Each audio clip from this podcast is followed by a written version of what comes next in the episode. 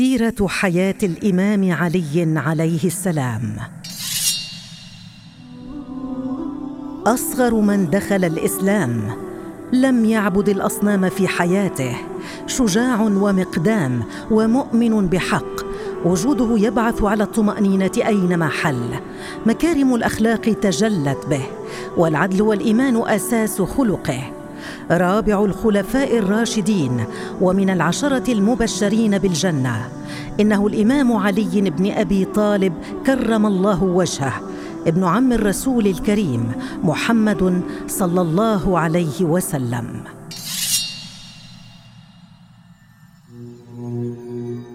إنه يوم الجمعة الثالث عشر من رجب سنة الثالث والعشرين قبل الهجرة. الموافق للسابع عشر من مارس أذار سنة خمسمائة وتسعة وتسعين للميلاد. كان يوما عاديا جدا في مكة المكرمة حيث كان القرشيون يمارسون حياتهم اليومية من بيع وشراء وما إلى ذلك.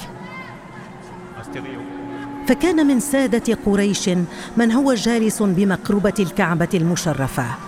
فكانا يزيد بن قعنب والعباس بن عبد المطلب. وإذا بفاطمة بنت أسد بن هاشم أم أمير المؤمنين تأتي على عجل اتجاه الكعبة المشرفة حيث كانت قد حملت بالإمام علي قبل تسعة أشهر. وهذا اليوم هو يوم التمام لتقف بجانب البيت الحرام.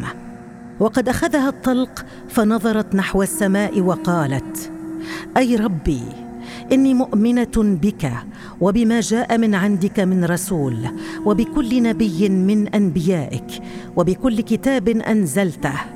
وإني مصدقة بكلام جدي إبراهيم الخليل. وإنه بنى بيتك العتيق.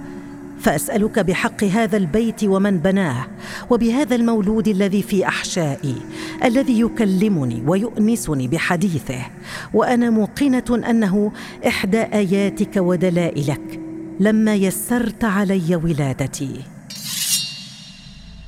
بعد هذا الدعاء الذي دعت به فوجئ الحاضرون ومن ضمنهم يزيد بن قعنب والعباس بن عبد المطلب بأن الكعبة المشرفة قد انفتحت ودخلت فيها فاطمة وانغلقت الفتحة في معجزة من الله ليري الناس شأن المولود العظيم عنده. فقامت النساء لتمد يد المساعدة لفاطمة التي تلد فلما وصلوا المكان أبت أبواب الكعبة أن تفتح. ليأتي الرجال أيضا ليحاولوا فتح الباب لكن دون جدوى. ليدرك الجميع ممن حضروا أنها رسالة وأمر من الله. لتبقى فاطمة في الداخل لمدة ثلاثة أيام.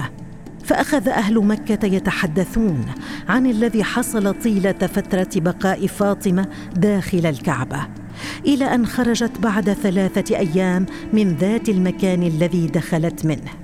والإمام علي عليه السلام على يدها. لتخرج وتقول يا معشر الناس إن الله قد اختارني وفضلني على نساء العالمين لأنني ولدت في بيته العتيق وبقيت فيه ثلاثة أيام آكل من ثمار الجنة وأوراقها.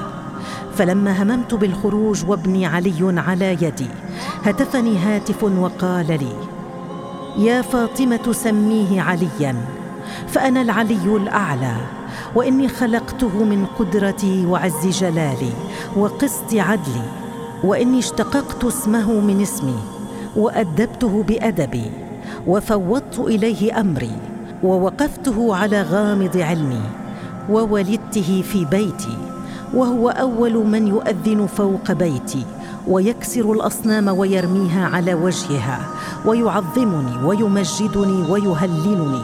وهو الإمام بعد نبيي وخيرتي وحبيبي من خلقي محمد رسولي.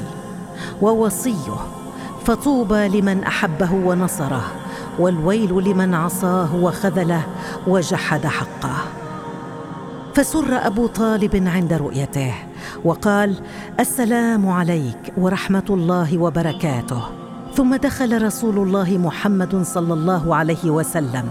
فاهتز له أمير المؤمنين في مهده وضحك في وجه النبي وقال بإذن الله تعالى السلام عليك يا رسول الله ورحمة الله وبركاته.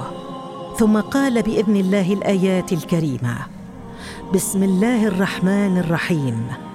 قد أفلح المؤمنون الذين هم في صلاتهم خاشعون.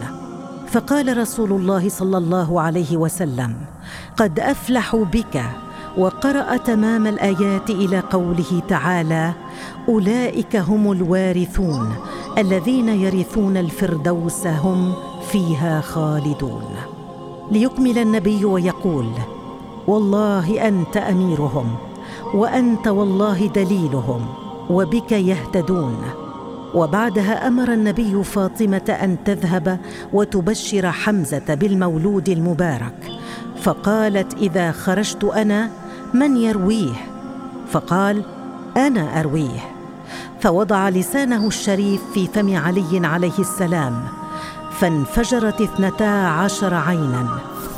فسمي ذلك اليوم بيوم التروية. ولما عادت فاطمة وجدت نورا يطلع من علي إلى السماء. فقال أبو طالب إن عليا سيكون له شأن عظيم. وفي اليوم التالي دخل النبي على فاطمة ليرى علي فأشار له أن خذني إليك. فقالت فاطمة عرفه ورب الكعبة. وفي اليوم الثالث دعا أبو طالب لوليمة ونحر ثلاثمائة إبل وقال من أراد حضور وليمة ابن علي. عليه أن يطوف بالكعبة سبع مرات. وادخلوا بعدها وسلموا عليه. فإن الله شرفه.